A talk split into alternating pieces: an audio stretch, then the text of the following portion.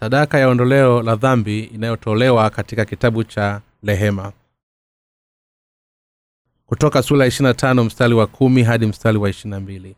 Nao na wafanye sanduku la mti wa mshita urefu wake na uwe dhilaa mbili na nusu na upana wake dhilaa moja na nusu na kwenda juu kwake dhilaa moja na nusu. Nawe ulifunike kwa dhahabu safi ulifunike ndani na nje nawe nitatia ukingo wa dhahabahu uliungana na pande zote nawe subiri vitukuku vinne vya dhabahu kwa ajili yake na vikuku katika miguu yake vinne vikuku viwili upande mmoja na vikuku vingine upande wake wa pili. Nawe fanya miti mirefu ya mshita na kuifunika dhahabu nawe tia hiyo miti katika vile vikuku vilivyo katika pande mbili za sanduku ili kulichukua hilo sanduku hiyo miti itakaa katika vile vikuku vya sanduku. Haitaondolewa kisha tia ndani ya sanduku hilo ushuhuda mtakaokupatia nawe fanya kiti cha rehema cha dhahabu. Safi urefu wake utakuwa dhilaa mbili na nusu na upana wake dhilaa moja na nusu. Nawe fanya marekebisho makerubi wawili na dhahabu wafanye ya kazi ya kufua katika hizo miisho ya kitiri cha rehema huku na huku. Weka kerubi mmoja mwisho mmoja na kerubi mwingine mwisho. Pili fanya hayo makerubi ya kitu kimoja na kiti cha rehema mwisho huku na mwisho huku. Na hayo makerubi yatainua mabawa yao juu na kufunika hivyo kiti cha rehema kwa mabawa yao na nyuso zao zitaelekeza hili na hili. Nyuso za hao makerubi zitaelekea kiti cha rehema weka kiti cha rehema juu ya hiyo sanduku kisha utie huo ushuhuda nitakaokupatia ndani ya sanduku nami nitaonana na wewe hapo na kuzungumza nawe pale nilipo juu ya kiti cha rehema katikati yao makerubi wawili walio juu ya sanduku la ushuhuda katika mambo yote nitakayokuagiza kwa ajili ya wana wa israeli. Kiti cha rehema dhilaa ni urefu unaoanza katika ncha ya kidole cha mkono hadi kwenye kiwio katika bibilia dhilaa inakaliliwa kuwa ni kipimo cha sentimita 45 kwa vipimo vya kisasa. Urefu wa kiti cha rehema ulikuwa ni dhilaa mbili na nusu na kwa hiyo kipimo hicho kinapobadilisha katika vipimo vya kisasa urefu huu unakuwa kama sentimita 113 futi 3.5 na upana wake ulikuwa ni dhilaa moja na nusu ambayo ni sawa na takriban sentimita 67.5 futi 2.2 vipimo hivi vinapatanisha sisi ule ufahamu wa kawaida juu ya kipimo cha kiti cha rehema. Sanduku la ushuhuda kwanza liliundwa kwa mbao za mshita na kisha lilifunikwa kwa madhabahu ndani na nje. Lakini kiti cha rehema ambacho kiliwekwa juu ya masanduku la ushuhuda kilitengenezwa chote kwa dhahabu safi. Katika miisho yake makelubu wawili waliwekwa hali wakiwa wamekunjua mabawa yao kwa kweli kwenda juu huku wakifunika mfuniko juu ya sanduku hili kusema kuwa kiti cha rehema na makerubi walielekezana nyuso kielekezana kiti cha rehema kiti cha rehema ni mahali ambapo mungu anaitoa neema yake kwa wale wanaomwendea yeye kwa imani. Bangili nne za dhahabu ziliwekwa katika kila kona ya lile sanduku la bangili mbili za shaba ziliwekwa katika upande wa kisha miti aliweka kwa kupitia sanduku la bangili hizo ili kwamba hilo sanduku liweze kubebeka. Miti hii ilitengenezwa kwa mbao za mshita na kisha ilifunika kwa dhahabu kwa kuwa miti katika bangili zilikuwa mbili kwa upande mmoja na kisha kuweka mbili mwingine. Katika bangili mbili za upande mwingine mungu alihakikisha kuwa watu wawili waliotosha kabisa kulibeba sanduku la kulichukua. Kisha bwana wetu akasema nitakutana nanyi katika kiti hiki cha rehema. Mungu aliwafanya waisraeli kulibeba sanduku la ushuhuda pamoja na kiti cha rehema. Kwa kuwa wengi miti kupitia katika sanduku hili inamaanisha kuwa mungu anahitaji sisi kuieneza injili ulimwenguni kote. Hii ni sawasawa na ilivyokuwa katika madhabahu ya uvumba ambayo bangili ziliwekwa na katika pande zake zote miti iliwekwa kupitia kati ya bangili hizo na hivyo watu wawili walitayarishwa kubeba madhabahu hii. Hii ni pamoja na alimaanisha kuwa ni lazima tuombe msaada wa mungu katika tunapopata magumu na kwamba ni lazima pia tuombe kwa ajili ya kueneza injili ulimwenguni mote mahali pote tutakapokwenda. Ndani ya sanduku la ushuhuda kulikuwa na vitu vingi vitatu. Kulikuwa na bilauli na dhahabu iliyokuwa imejaa maana kulikuwa na fimbo ya haruni ambayo ilichipuka na kulikuwa na mambo mbao nne za mawe ya agano. Je vitu hivyo vinamaanisha nini? Kwanza bilauli ya dhahabu ilikuwa inamaanisha kuwa yesu kristo anatoa maisha mapya kwa waumini. Wakati bilamu yesu alisema mimi ndimi chakula cha uzima. Yeye ajaye kwangu sita ataona njaa kamwe naye aniaminie hataona kiu kamwe yohana sula sita mstari thelathini na tano. Fimbo ya haruni iliyochipuka inatueleza sisi kuwa yesu kristo ni bwana wa ufunguo na kwamba anatupatia sisi uzima wa milele. Mbao za mawe na agano zinatueleza sisi kuwa hatuwezi kabisa kukwepa hukumu mbele za sheria. Hata hivyo rehema za mungu ni kuu sana kiasi kuwa inazifundisha adhabu zote dhambi zetu ambazo sheria imetuhukumu kwa hizo. Kiti cha rehema kilitosha kabisa kuwa mfuniko wa sanduku la ushuhuda ili kwamba ile laana shetani sheria iweze kutoka kabisa. Mungu amekamilisha kiti cha rehema kwa sadaka kamilifu ya mwana wake yesu. Kila mwanaamini katika injili ya maji na roho basi anaweza kuja kwa ujasiri katika kiti cha enzi cha neema ambacho ni kiti cha rehema. Damu ya thamani ambayo ilinyunyiziwa katika kiti cha rehema kwanza ni lazima tufahamu juu ya fimbo iliyofichwa katika kiti cha rehema. Mara moja kwa mwaka kuhani mkuu alichukua damu ya sadaka ya kuteketezwa na kisha kuingia patakatifu patakatifu. Kisha alinyunyiza damu hii na sadaka ya kuteketezwa juu ya kiti cha rehema mara saba kamili. Mungu anasema kuwa atakutana na waisraeli katika kiti cha rehema. Mungu anakutana na yeyote mwenye imani kwa sasa ili ya kuhani mkuu ambayo ni imani kidogo na dhambi iliyofunuliwa katika uratibu wa sadaka ya kuteketezwa. Damu ya sadaka iliyonyunyiziwa juu ya kiti cha rehema inaonyesha kuwa ya mungu juu dhambi ya rehema yake. Je wanadamu katika ile siku ya upatanisho yaani siku ya kumi na mwezi wa saba haruni kuhani mkuu alianza mkono wake juu ya kinywa cha mnyama wa sadaka kuteketezwa ili kuzipitisha dhambi zote za mwanaka huu na watu wa israeli juu ya mnyama huko kisha alichinjwa huyo mnyama na akaangukia damu yake. Kisha alichukua dhambi hii ndani ya lile pazia na akanyunyizia juu ya kiti cha rehema. Mambo ya walawi sula kumi na sita mstari wa kumi na moja hadi mstari wa kumi na sita. Kwa kupitia ile damu ambayo ilinyunyizwa mungu alikutana na waisraeli na akawapa baraka ya ondoleo la dhambi ikiwa ni neema na mungu juu ya waisraeli kwamba mungu alikuwa ameshaanzisha utaratibu wa sadaka ya kuteketezwa kwa kule kuweka mikono juu ya wanyama wa sadaka ya kuteketezwa.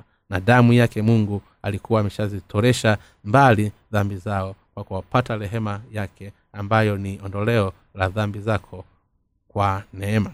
Je tunawezaje basi kupokea neema hii? Je ni kwa neema gani ambayo kwa hilo mungu amezitosha mbali dhambi zetu mara moja na kwa wakati wote mungu ametuwezesha sisi kutambua kwamba ni lazima tuwe na imani inayofahamu na kuamini katika ukweli uliodhihirishwa katika uratibu wa sadaka ya kuteketezwa kwetu ili kwamba tuweze kupokea ondoleo la dhambi ambayo mungu ametupatia mungu ametufanya ili tuweze na damu yake zaidi ya ubatizo ambao yesu kristo aliupokea na damu yake alimwaga msalabani.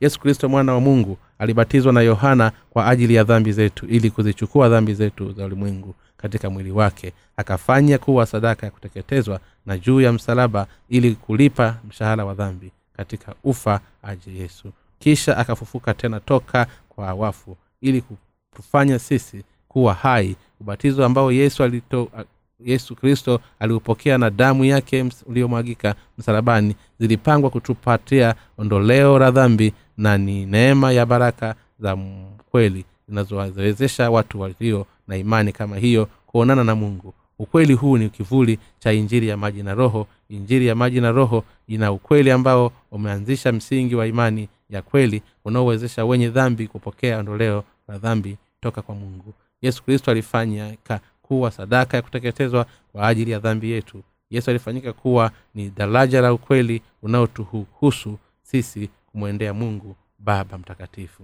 Tena tunaweza kupata uthibitisho wa kuthibitisha kuwa ukweli huu katika rangi ya nyuzi za nne zilizotumika katika mlango wa hema takatifu la kukutania nyuzi ya bruu dhambarau na nyekundu na kitani safi ya kusokotwa kwa maneno mengine nyuzi nne za mlango wa hema takatifu la kukutania zinatupatia sisi uthibitisho wa injili kweli. Uthibitisho wa kwanza ni fumbo la nyuzi za bluu lililoanzishwa katika mlango wa hema takatifu la kukutania fimbo hili linahusisha kuwa yesu kristo alibatizwa na yohana ambapo linamaanisha kuwa yesu alichukua dhambi zetu ulimwenguni katika mwili wake. Kwa maneno mengine yesu alizipokea dhambi zetu ambazo zilikabidhiwa kwa yohana. Na hiyo maana yesu alisimamisha yohana ili ambatize kwa kusema kubali hivi sasa kwa kuwa ndivyo itupasavyo kutimiza haki yote. Mathayo sula ya tatu mstari wa kumi na tano. Uthibitisho wa pili ni nyuzi za dhambalau zilizodhihirishwa katika hema takatifu la kukutania. Rangi ya dhambalau ni rangi ya mfalume yesu kristo ni mfalume wa wafalume aliyekuja hapa duniani kama mwokozi na wanadamu ili kuwakomboa toka katika dhambi yetu.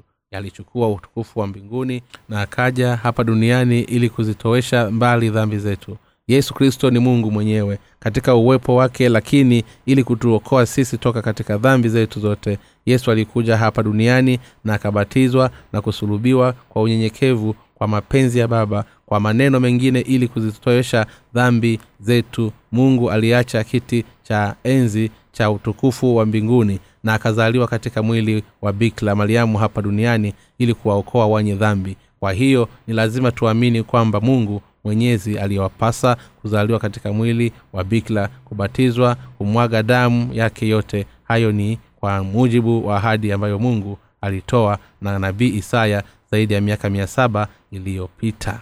Uthibitisho wa tatu ni nyuzi nyekundu. Nyuzi hizi zinaishia juu ya damu ya yesu. Ukweli huu unadhihirishwa kwamba yesu aliwamshia utume wa wokovu wa mungu kwa kumwaga damu yake msalabani damu ya yesu iliyomwagika msalabani ilikuwa ni adhabu iliyokuwa imehifadhiwa kwa ajili ya watu waliokuwa waovu kuliko wote kwa kupitia adhabu ya ya ambayo yesu alibebeshwa kwa kupitia ubatizo wake. Dhambi zote za wanadamu zilihukumiwa. Yesu alibeba dhambi ya dhambi zote ulimwenguni kwa kusulubiwa na kumwaga damu yake na kwa hilo ametuokoa sisi toka katika dhambi kwa kuzipokea dhambi zetu toka kwa yohana kwa kupitia ubatizo wake na kwa kumtii badi kifo mungu amewaokoa wenye dhambi wote toka katika maovu yao. Je unatambua kuwa yesu alimaliza adhabu yako ya dhambi kwamba amewafanya waumini kuwa wana wa mungu? Kwa yeye pasipo hatia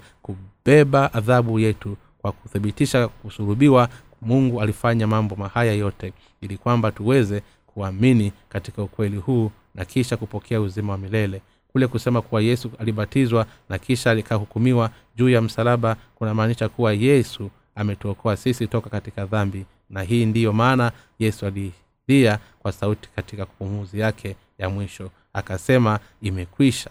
Yohana yesu alitangaza kuwa furaha kuu kuwa amekamilisha uokovu wetu toka katika dhambi kutokana na mapenzi ya mungu baba.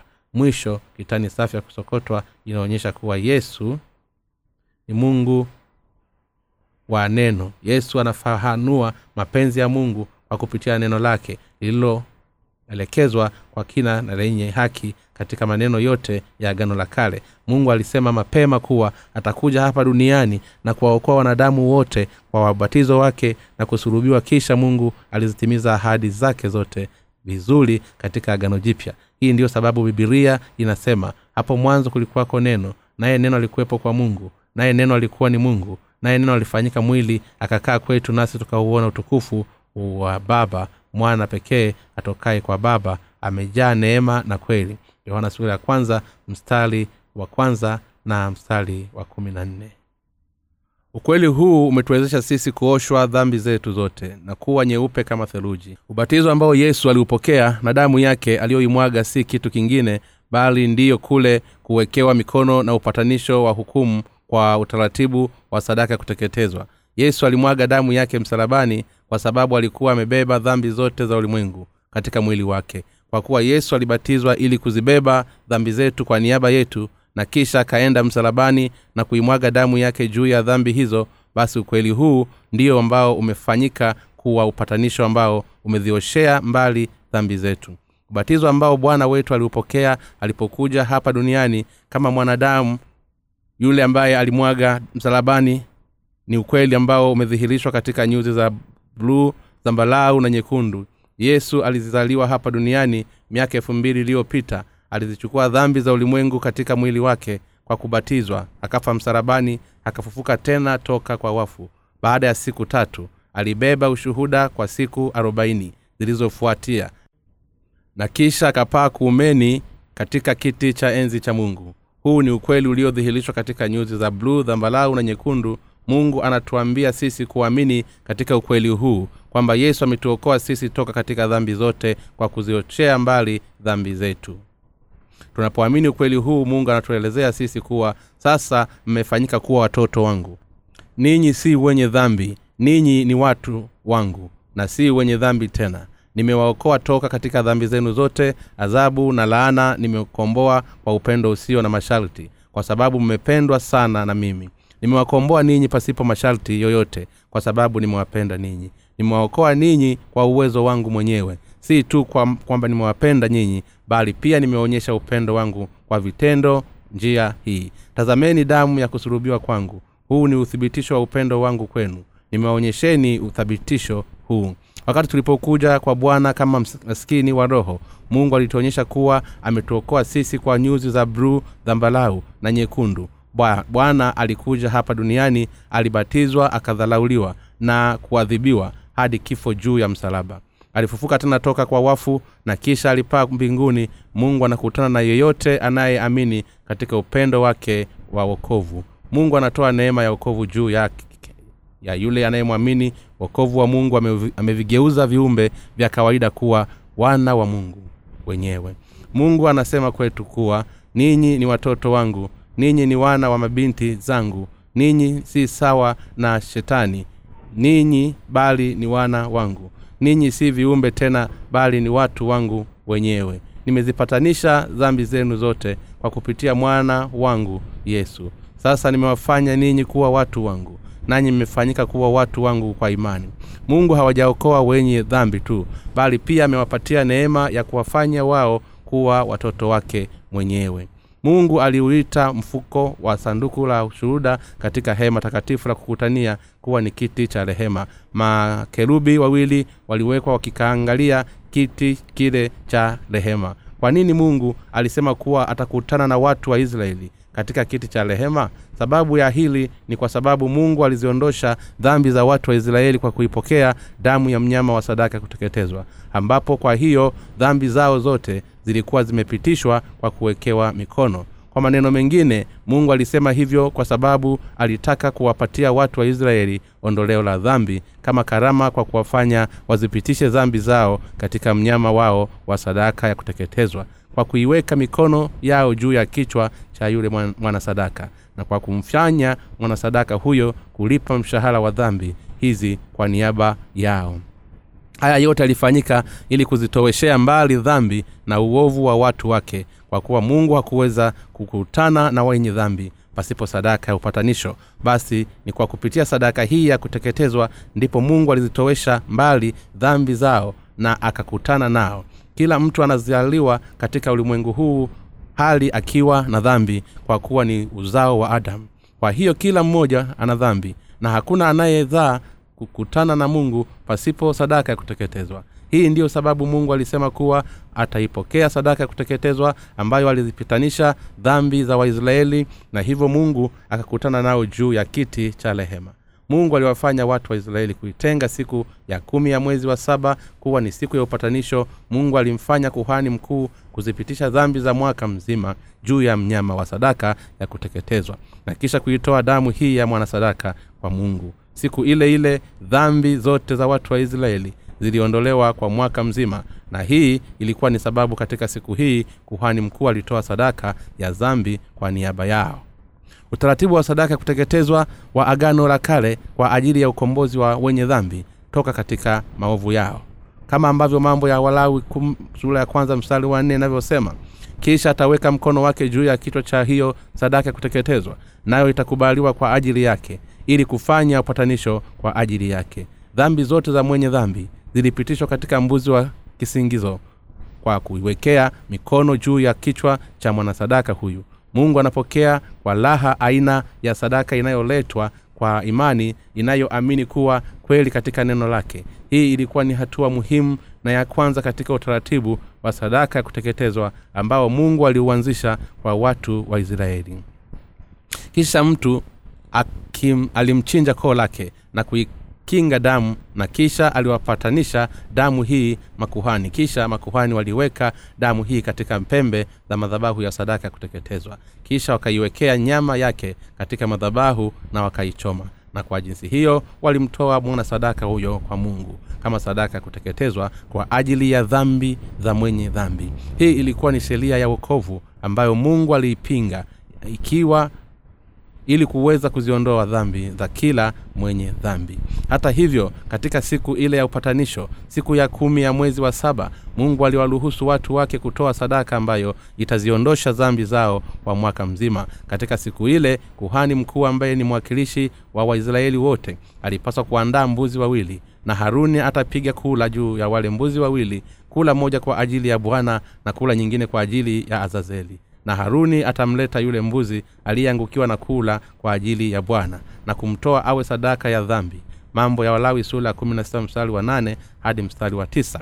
Haruni alipaswa kuiweka mikono yake juu ya kichwa cha mbuzi wa kwanza ili kwamba dhambi za mwaka mzima wa israeli ziweze kuhamia kwa mwanasadaka huyu. Kisha aliingia damu yake kwa kumchinja akaenda katika patakatifu patakatifu na kisha alinyunyizia ile damu mara saba kwa kidole chake cha juu ya kiti cha rehema upande ule wa mashariki na pia alinyunyizia huu damu hiyo mbele ya kiti cha rehema mara saba kwa kuipokea damu hii ya sadaka ya kuteketezwa. Mungu alizioshelea mbali zambi zao zote akawathibitisha kuwa watu wake wenyewe baada ya hili kuhani mkuu alitoka nje ya hema takatifu la kukutania kisha akamtoa yule mbuzi mwingine mbele ya watu wa israeli ili kuzipitisha kabisa dhambi za watu wake ilimpasa kuhani mkuu aiweke mikono yake juu ya kichwa cha mwana sadaka ya kuteketezwa. Kisha alifikiri ninazipitisha dhambi zote ambazo watu wangu wamezifanya katika kipindi cha mwaka mmoja uliopita juu ya mwanasadaka huyu. Baada ya jambo hili kuhani mkuu alimpeleka yule mwanasadaka jangwani kwa mkono wa mtu aliye tayari. Mbuzi huyu alipaswa kupelekwa mbali katika nyika za kavu ili aweze kufa. Mambo ya warawi sura ya mstari wa ishirini hadi ishirina mbili. Hii inatujulisha kuwa dhambi za watu wa israeli ziliondolewa zote mara moja na kwa ajili ya wote kwa ajili ya sadaka ya dhambi ambayo ilitolewa katika siku ya upatanisho.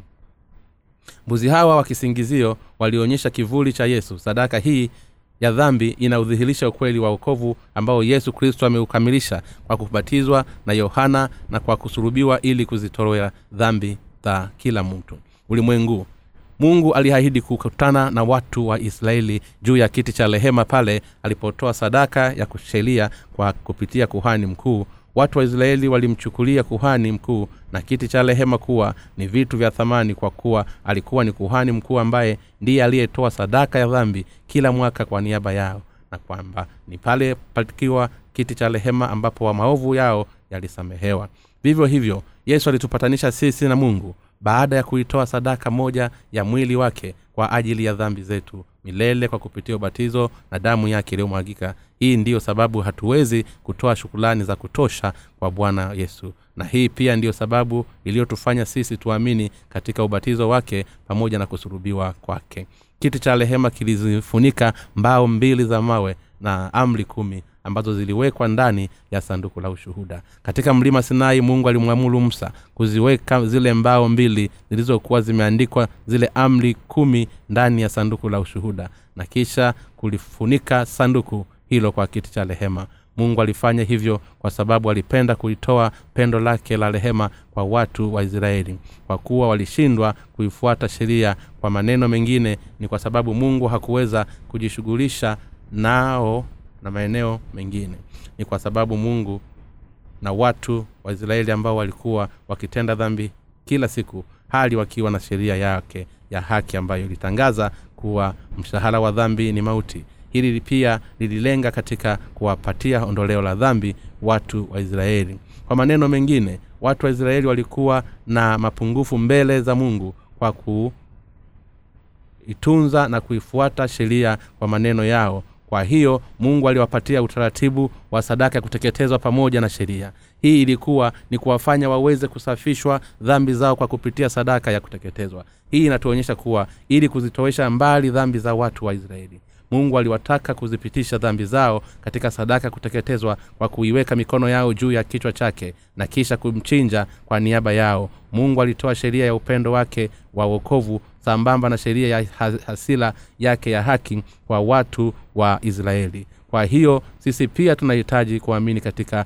sehemu mbili za ukweli wa uokovu wa mungu. Ubatizo ambao masihi aliupokea toka kwa yohana na damu ambayo yesu aliimwaga msalabani mnyama wa sadaka kuteketezwa kwa ajili ya dhambi katika agano la kale ulikuwa ni mwili wa masihi katika agano jipya. Sadaka ya kuteketezwa ambayo sisi tulipewa katika maandiko ulikuwa ni upendo wa mungu wa rehema ambao unazitowesha mbali dhambi zetu zote. Sasa kama mwanzo ili tuliweze kuondolewa dhambi zetu kwa hakika tunahitaji sadaka ya kuteketezwa ya upatanisho. Tangu dhamani ili kuwepo na kule kuziondoa mbali dhambi za wanadamu ni lazima kuwepo na sadaka ya kuteketezwa.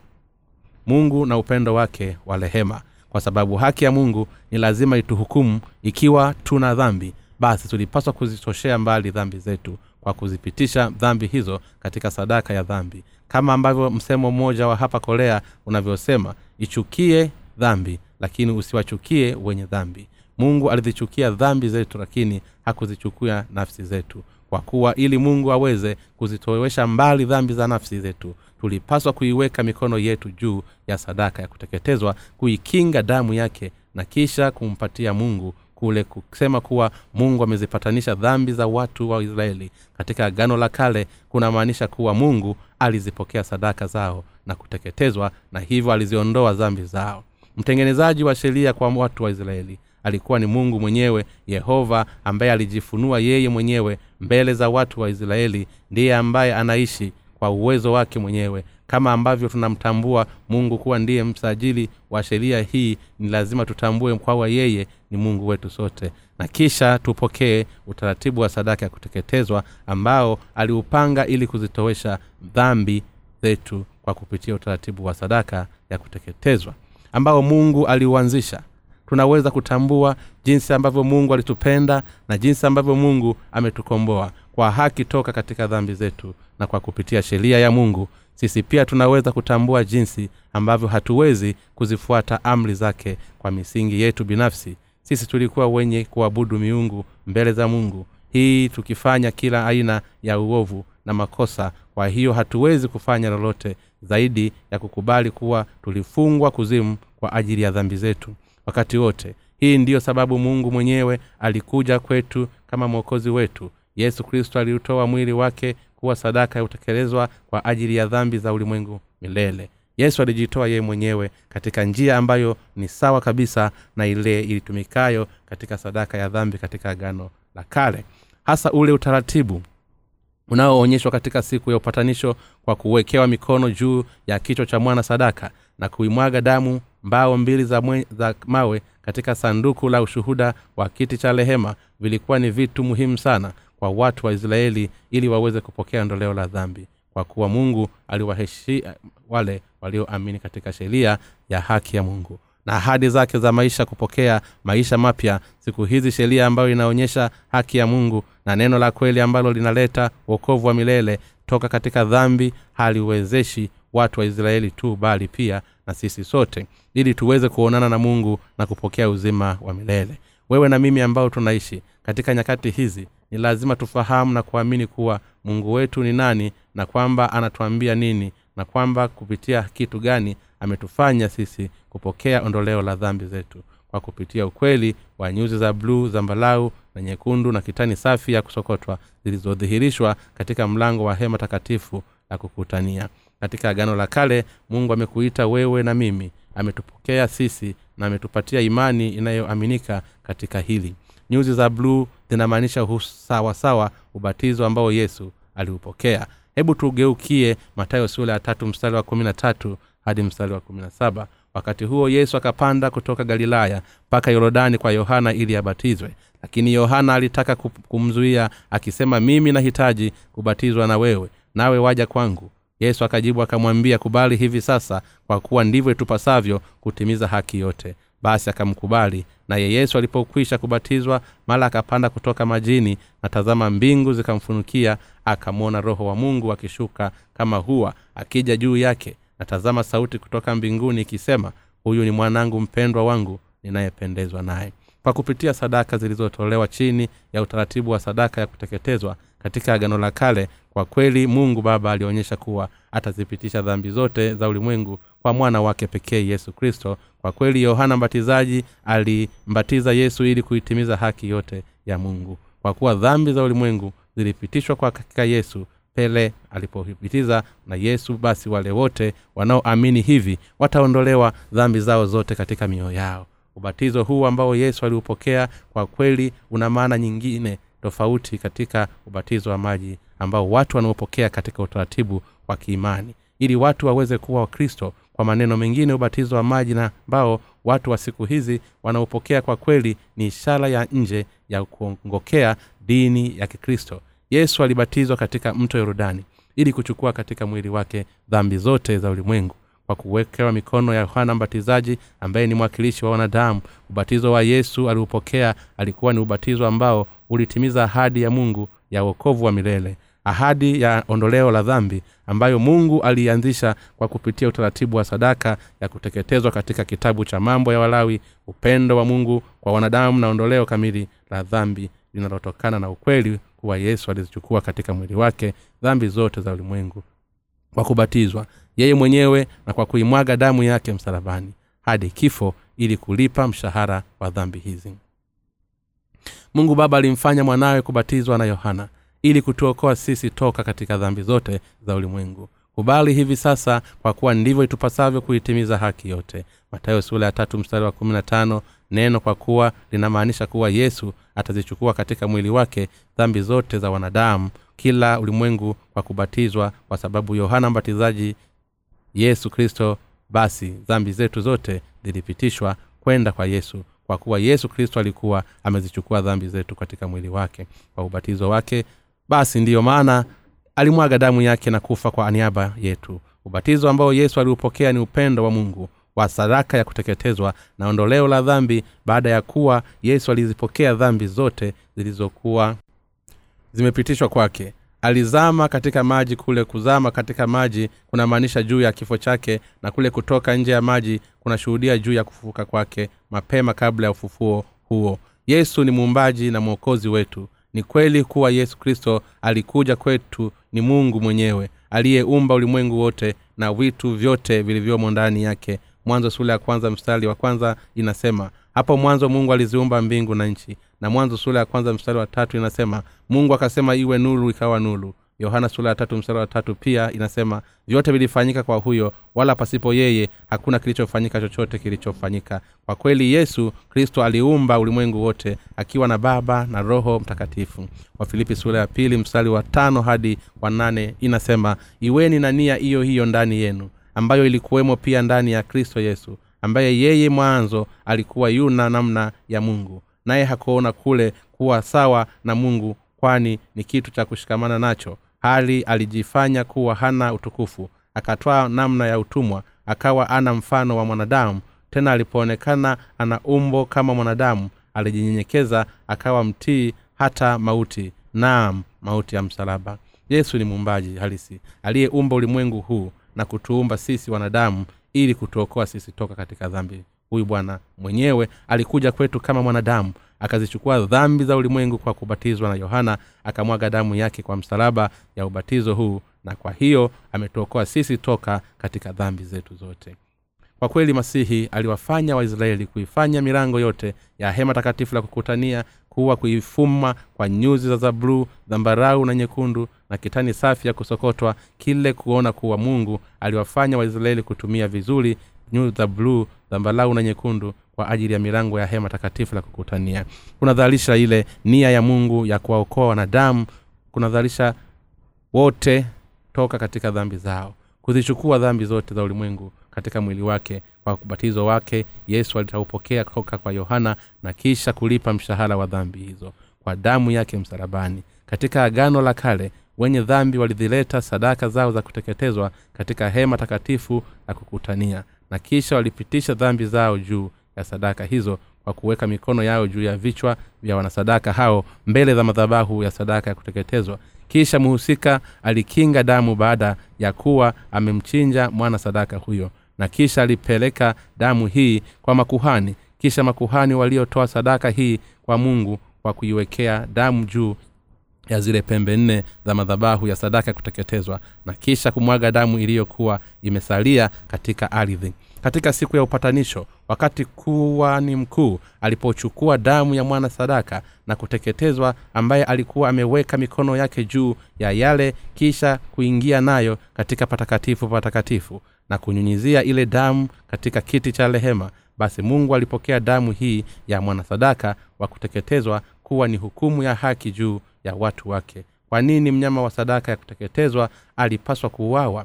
Kwa sababu mnyama huyu alikuwa amechukua dhambi zote za waisraeli kwa kule kuwekewa mikono na kuhani mkuu katika kichwa chake. Kwa maneno mengine damu yake ilikuwa ni matokeo ya huku kuwekewa mikono. Kwa hiyo mungu alipokea damu ya mwana ya mnyama wa sadaka ya kuteketezwa na kisha alinusa harufu nzuri ya kule kuchomwa kwa yule mwanasadaka juu ya madhabahu na kwa hiyo aliziondoa dhambi zote za watu wa israeli. Katika kipindi cha agano jipya yesu alikuja kufanya kitu kama hiki hiki ili kuzichukua dhambi zetu na kubeba adhabu ya dhambi hizi ilimpasa bwana wetu kuja hapa duniani kwa kupitia mwili wa bwana wa bikira maria na akakamlisha wokovu kwa kubatizwa na yohana na kumwaga damu yake msalabani. Kwa kweli nyuzi za bluu dhambarau na nyekundu ni injili iliyodhihirishwa ukweli kuwa yesu ambaye ni mungu mwenyewe alibatizwa na kisha kusurubiwa. Yesu ameketi katika mkono wa kuume wa kiti cha enzi cha mungu kwa sababu alizichukua dhambi zetu katika mwili wake kwa ubatizo wake na kusurubiwa kumwaga damu yake kufa na kisha kufufuka baada ya siku tatu. Na hivyo amefanyika kuwa mwokozi wetu sisi tunaoamini yesu kristo. Amewezesha wale ambao wanamwamini yeye kuwa ni mwokozi kumwita mungu baba yaani baba kwa kuondolewa dhambi zao zote mara moja na kwa ajili ya ukovu mbele ya mungu baba. Haya ni mafumbo ya ukweli uliofichika katika nyuzi za bluu dhambarau na nyekundu. Kwa kupitia ubatizo na damu ya msalaba masihi alitimiza kusafishwa kwa dhambi zetu na akabeba adhabu ya dhambi zetu badala yetu. Sasa yesu amefanyika kuwa mwokozi wa ulimwengu kwa hiyo ni lazima tuamini kuwa mlango wa hema takatifu la kukutania katika agano la kale uliundwa kwa kuzifuma nyuzi za bluu zambalau na nyekundu na kitani safi ya kusokotwa na pia ni lazima kutumiani kuwa katika agano jipya masihi mwokozi wetu alikuja hapa duniani akachukua dhambi za ulimwengu katika mwili wake kwa ubatizo wake na kisha akabeba adhabu ya dhambi hizo zote pale msalabani. Kwa hiyo ni lazima tupokee ondoleo la dhambi zetu. Sisi kama wakristo tunalizingatia kiasi gani neno lake kutoka sura ya ishirini na tano mstari wa ishirina mbili inasema nami nitaonana nawe hapo na kuzungumza nawe pale nilipo juu ya kiti cha rehema. Katika hali hayo makerubi mawili yaliyo juu ya sanduku la ushuhuda katika mambo yote nitakayokuagiza kwa ajili ya wana wa israeli. Basi wewe upo karibu kiasi gani na injili ya maji na roho? Injili ya upatanisho ni wapi ambapo mungu alisema atazungumza na wale ambao wanamwamini yesu kuwa ni mwokozi katika kutoka sura ya ishirina mstari wa ishirina mbili mungu alisema kuwa atakupatia amri zake zote toka juu ya mafuniko ya sanduku la ushuhuda. Mungu alisema kwa watu wa israeli katika agano la kale kuwa atazungumza nao kuhusu kila kitu toka katika kiti cha rehema. Unapaswa kutambua kuwa hii ni ahadi ya mungu kwamba anayeongoza maisha yetu baada ya kuwapata ondoleo la dhambi kwa kupitia sadaka ya kuteketezwa ya kisheria na kuwafanya ninyi kuwa watu wake. Mungu anatueleza sisi kuwa haijalishi ni kwa kiasi gani wale wanaoamini katika ukristo akijaribu kuongozwa na bwana. Ikiwa unamwamini yesu wakati bado haufahamu ukweli wa injili ya maji na roho basi mungu hawezi kuongezwa na wewe. Kwa hiyo ikiwa kweli unapenda kuongozwa na bwana basi ni lazima kwanza ufahamu na kupokea ukweli wa ondoleo la dhambi ambao umeziondoa mbali dhambi zako zote. Mara moja na kisha endelea kusubiri mwongozo wa mungu. Kuna kitu kimoja ambacho kinapenda kukuelezea na kitwa hicho ni hiki. Ikiwa unapenda kuwa mtoto wa mungu na ikiwa unapenda kuwa sehemu ya kanisa lake basi ni lazima kwanza uondolee dhambi zako kwa kuamini katika injili ya maji na roho ambao ni mfumbo la nyuzi za bluu dhambarau na nyekundu. Ni baada ya kufanya hivi tu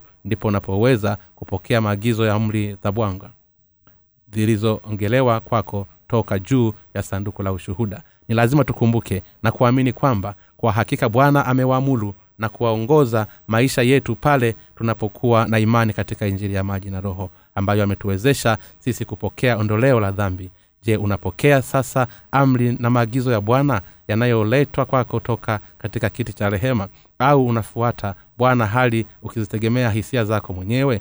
Hisia zako na mihemko yako binafsi haiwezi kujenga imani yako bali mambo haya yatakuongoza kwenda katika shida ikiwa unatafuta kufuata amri za mungu. Zikukunyize kwako toka juu ya sanduku la ushuhuda basi ni lazima utambue na kuamini kwamba nyuzi ya bluu dhambarau na nyekundu na kitani safi ya kusokotwa zilizoungamizwa katika hema takatifu la kukutania ni ondoleo la dhambi ambalo mungu ametupatia. Haleluya ninamshukuru mungu kwa ubatizo wa bwana damu ya msalaba na nguvu zake na upendo wake ambao vimetuokoa sisi toka katika dhambi zote za ulimwengu. Mungu wa mbinguni na akubariki omba kitabu cha bule katika tovuti ya www nrmission com